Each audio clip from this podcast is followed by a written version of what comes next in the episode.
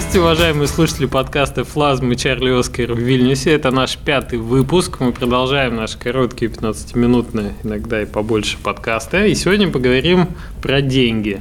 Деньги э, и от продаж игр, потому что это вопрос, который многим кажется очевидным для тех, кто уже продает свои проекты. И э, мы бы хотели просто сделать совсем базовую арифметику с вами вместе. Если вы выпускаете игру на Steam либо на гоге по двадцать долларов, сколько, вы думаете, вы получаете в конце концов на счет своей студии? В общем, отразить все, все этапы от того момента, как деньги покидают карман игрока, до того, как они переходят в ваш кошелек.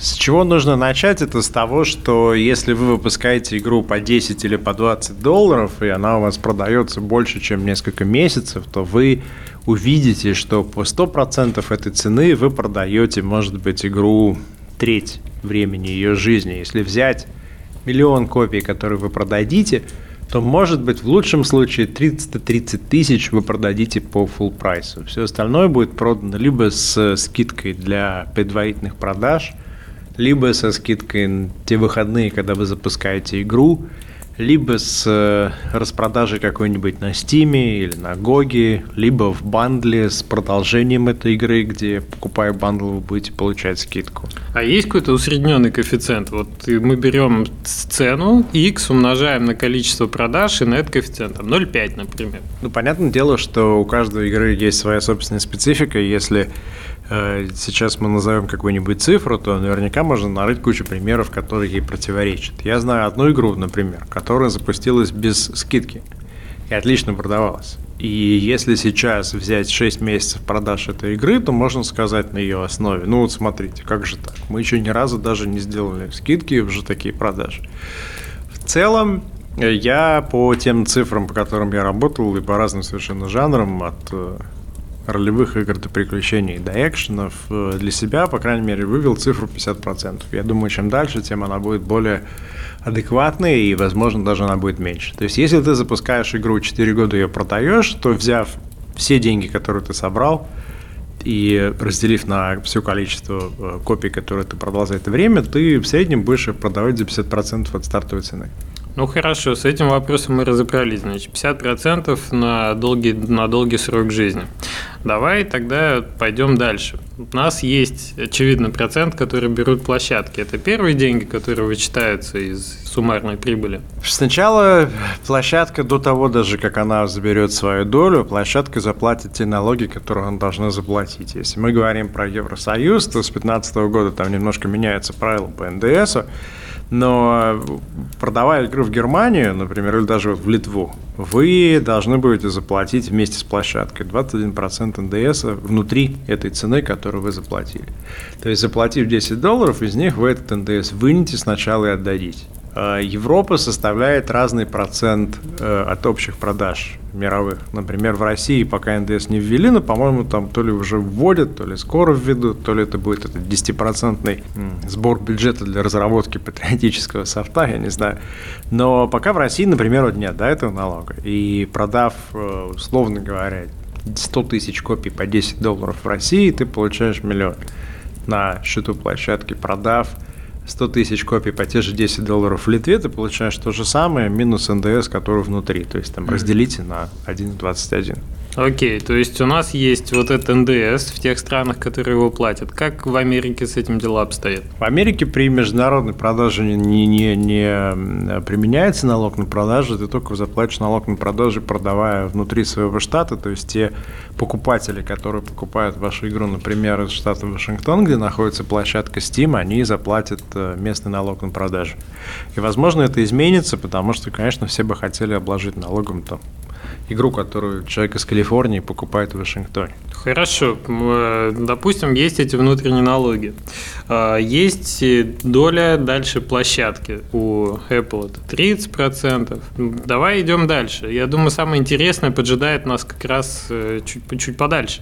Ну, не знаю насчет самого интересного, но просто нужно понимать, да, что, не говоря о конкретных площадках, потому что разные площадки э, по-разному относятся к такой информации, и если Apple публично так говорит о том, что семьдесят тридцать, остальные площадки, насколько я понимаю, До тех пор, пока вы с ними не собираетесь подписать договор, они об этом говорить не будут.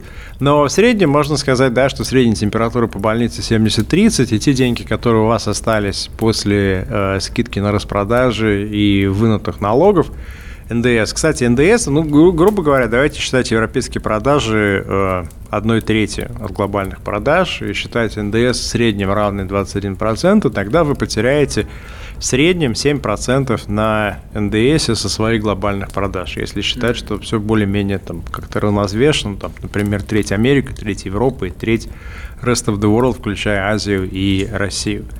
Дальше площадка, да, внимает свои деньги уже после уплаты этих налогов. Вы получаете всю оставшуюся сумму за, за, за вычетом там, каких-то денег за стоимость перевода. При этом какие-то деньги еще у вас там где-то потеряются в процессе перевода одной валюты в другую. Так, получается у нас условно тридцать процентов мы оставили площадки, семь процентов мы потеряли от гросса на эн дэ эсе. Сумма за перевод, ну, я думаю, там не больше двадцать-пятнадцать долларов, это, в общем, копейки.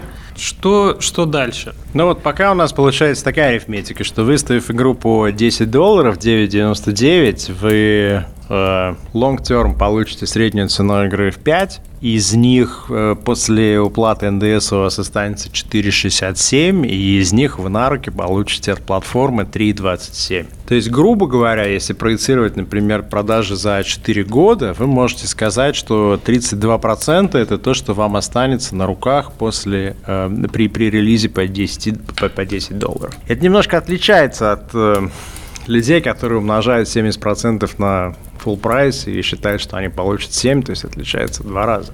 Ну, я хотел бы еще поговорить о том, что те деньги, которые ты получаешь на руки, тебе, как правило, с, с них надо еще государству какую-то часть денег отдать, и это тоже обязательно. Здесь есть две вещи. Первая вещь – это то, что деньги, которые вы получаете, например, от Valve, от Steam из Америки, в зависимости от той страны, в которой вы зарегистрированы, вы должны будете с них можете заплатить э, налог у источника. То есть есть договор об избежании э, двойного налогообложения. И в некоторые страны европейские, получая деньги, вы должны будете оставить десять процентов в Америке. И, и, например, если бы вы там вели бизнес напрямую из э, таких стран, как Литва, то из этих трех двадцать семь долларов вы бы еще оставили тридцать два цента там. И эти деньги вы могли бы зачесть себе во все будущие налоги. То есть это просто некий способ заплатить налоги вперед в тот момент, когда вы выводите деньги. Если вы работаете в юрисдикциях вроде Люксембурга, или, может быть, там Мальты какой-нибудь, или Голландии, или Швеции, да, то в Швеции там таких проблем нет, в России тоже таких проблем нет, и из Америки вы можете заплатить деньги в Россию. Проблема с Россией, потери потенциальные в России состоит в том, что, получив деньги в валюте, вы вынуждены будете их перевести в рубли. Mm-hmm. И, учитывая прыжки курса, вы можете отдать э, указание о переводе этих денег в рубли в понедельник и получить эти деньги в рублях, там, скажем, в среду. И в среду же уже эти деньги потратить на то, чтобы купить обратно эту валюту, но у вас курсовая разница съест еще, может быть, два-три процента, а то и больше. Окей. Okay. Um, еще, наверное, надо озвучить все-таки э, средний процент э, с налогами, который идет. Если в России у вас может быть организовано ИП, и вы заплатите шесть процентов, то в среднем, наверное, в европейских каких-то юрисдикциях сумма будет значительно выше. Я, я, я бы сказал, что, наверное, еще меньше вы заплатите в Беларуси. Проблема в том, что, чтобы получить деньги в России, ну, по крайней мере, мой личный опыт, он... он... говорит о том, что тебе сначала нужно будет сдать паспорт сделки, тебе сначала нужно будет на каждый вывод авторских подготовить некий акт приемки, и никого не волнует, что Valve не будет подписывать столько-то там тысяч этих актов. Некоторые мои знакомые подделывают такие акты, то есть просто придумывают некую подпись со стороны Valve и сдают, и понятное дело, что все это потенциальная проблема, если вы решите в какой-то момент студию продать, либо если вы, например, будете э, занимать не совсем лояльную государству позицию, и в какой-то момент вас решат прижучить, это очень хорошо подходит под такие страшилки. Э, поэтому ну, у тебя есть бухгалтерия, которую ты ведешь, если ты зарегистрирован как и пэ. как ИП ты все равно платишь некие минимальные деньги каждый квартал, там, и дальше они будут подниматься, подниматься. В общем, короче, не все, конечно, так радужно, как шесть процентов, но, но в общем и целом, там, да, наверное, вокруг этой цифры. Если ты работаешь, например, из практики в Литве, ты можешь без регистрации юридического лица, просто как самостоятельное физическое лицо, ты можешь, например, платить пятнадцать процентов подоходного и все. Вот ты сделал игру, ты ее запустил на Steam, ты подписал договор, тебе должны заплатить сто тысяч, из них десять вынут при уплате, ты получишь девяносто, и отчитываясь за девяносто тысяч, ты скажешь: ребят, ну десять я уже заплатил там, мне еще осталось пять. Ну, доплатишь пять и получишь на руки восемьдесят пять. Это очень хорошо для Европы, для Евросоюза, это там сильно лучше, чем вообще, в принципе, большинство стран, кроме, я даже не знаю каких, в Италии налоги выше, в Польше выше, в Швеции выше, в Германии выше, то есть в этом плане Литва как раз с таким способом, но это для тех, кто самостоятельно делает игру полностью и не хочет даже никак регистрироваться. Если вы хотите зарегистрироваться как некий индивидуальный предприниматель, вы будете платить где-то в районе двадцать четыре процента, включая все социальные отчисления, там, выплаты, страховки и так далее. Ну, а для компании в основном имеет смысл так организовывать работу, чтобы, получая деньги за игру А, вы их могли тут же тратить на разработку игры Б и не платить с этого вообще никаких налогов. Mm-hmm. Потому что если вы заработали миллион сейчас, вы его потратите в ближайшие два-три года на разработку других игр, то это не прибыль. То есть вы будете платить деньги только когда вы их будете выводить. Да, это тоже важный момент, что деньги не выводятся, лишь налоги не платятся. Это все вычетами покрывает друг друга. Но так э, интересно услышать в итоге суммарную цифру. У нас была три... три чего-то там, и минус налоги от шести до двадцати четырёх процентов условно. Сколько у нас остается в итоге? Ну, я, я бы говорил, что ты же не сделал эту игру без расходов вообще. То есть у тебя по-любому будут какие-то расходы на, например, на Unity. Вот ты платишь за Unity полторы тысячи за лицензию, и это все полторы тысячи, ты с этих денег не должен ничего платить. Это не то, что ты сначала вывел. Люди, которые работают в не совсем чистых схемах, э, там, серых схемах, черных схемах, они очень часто забывают то, что они теряют деньги, когда они сначала обналичивают их, а потом на них покупают, например, со своей кредитной карточки лицензию на Unity. Ты уже тогда к этим полутора тысячам прибавляешь те деньги, которые ты потратил на то, чтобы по цепочке дойти до этого кэша. И лицензия у тебя висит непонятно на кого. И ты будешь, например, там, показывать компанию потенциальным инвесторам, и тебя спросят: ну а как такое может быть, что лицензия на Васю, права у Пети, а деньги собирает Ваня? Это будет проблемой. А другой момент – это то, что как компания ты обычно в Европе не платишь эн дэ эс. Поэтому если ты снимаешь офис, если ты снимаешь офис как частное лицо или, ну, без компании, то ты не получаешь обратно свои двадцать процентов. Если ты снимаешь как компания, ты получаешь. Если ты летишь на самолете и там какие-то деньги тратишь, опять-таки, да, например, Airbnb позволяет тебе регистрировать свой эн тэ эс-номер, и ты не платишь эн дэ эс на тех деньгах, которые Airbnb берет с тебя. В общем, есть различные способы оптимизации, которые делают э, разработку игры в прозрачном и там, легальном поле э, весьма эффективной. И каждый раз, когда вы идете на обналичивание либо на какие-то там непрямые такие расходы, это время, это риск, и не всегда это даже экономически оправдано. Да, в общем, получается, что совет, совет такой: пытаться организовать разработку игры прозрачно, легально, и при этом не забывать экономить на том, на чем тебе позволяет экономить государство. Это так работает, и не надо это игнорировать. Собственно, это будет вин-вин схема для всех. Да, просто, просто нужно, нужно понимать, что когда вы разрабатываете игру, вы находитесь в некой привилегированной группе людей, э, как это не смешно звучит, потому что мы работаем с интеллектуальной собственностью, и мы работаем очень часто с командами, где э, фрилансеры подключаются и отключаются в процессе всего разработки.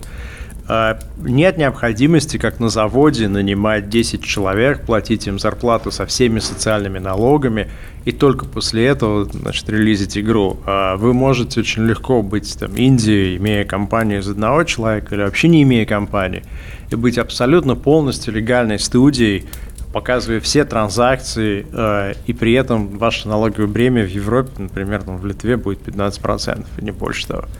И, и просто нужно понимать, что когда мы говорим «зарегистрируйте компанию», это не означает «откройте фабрику». Это означает «подложите определенные документы, обеспечите там прозрачность». Но буквально на днях знакомые продавали компанию одну, и э, те, кто покупал, были очень удивлены тем, насколько там все классно сделано. И на любой вопрос у них был ответ: вот архив, вот бумага, вот счета, вот лицензии. И они не то что не потеряли в цене во время переговоров, они даже приобрели, потому что люди сказали: ну, мы, мы думали, что мы сейчас будем еще тут порядок наводить в вашей студии, а оказывается, что у вас все лучше, чем у нас. Вот. Я бы ориентировался, возвращаясь к цифрам, на то, что если вы игру запускаете, например, по двадцатнику, то лайфтайм за четыре года, средние деньги, которые вы получите с игры за двадцать долларов, они будут, ну, вряд ли больше, чем семь долларов, а реально, может быть, даже ближе к шести. А чем дальше будет у нас идти price erosion, тем больше вероятность, что в какой-то момент вы эту игру перезапустите по девять девяносто девять, и средняя цена будет еще и меньше. Ошибка молодых разработчиков, которые иногда бюджетируют, состоит в том, что они берут full price, и они берут известные цифры продаж какой-нибудь проекта, например, тот слайд второго, и говорят: ну как же, два миллиона, двадцать долларов, ну сколько я получу? Ну, четырнадцать долларов с копии, двадцать восемь миллионов, чувак, мы богаты. Но реально, если взять вот этот пример, скорее всего, средняя цена продажи торчлайта второго в тот момент, когда он достиг двух миллионов, была один миллион, вернее, ну, десять долларов, а не, не двадцать. Минус налоги, минус все остальное. Ну, может быть, ребята где-нибудь получили между десятью и, может быть, четырнадцатью миллионами долларов, но никак не двадцать восемь.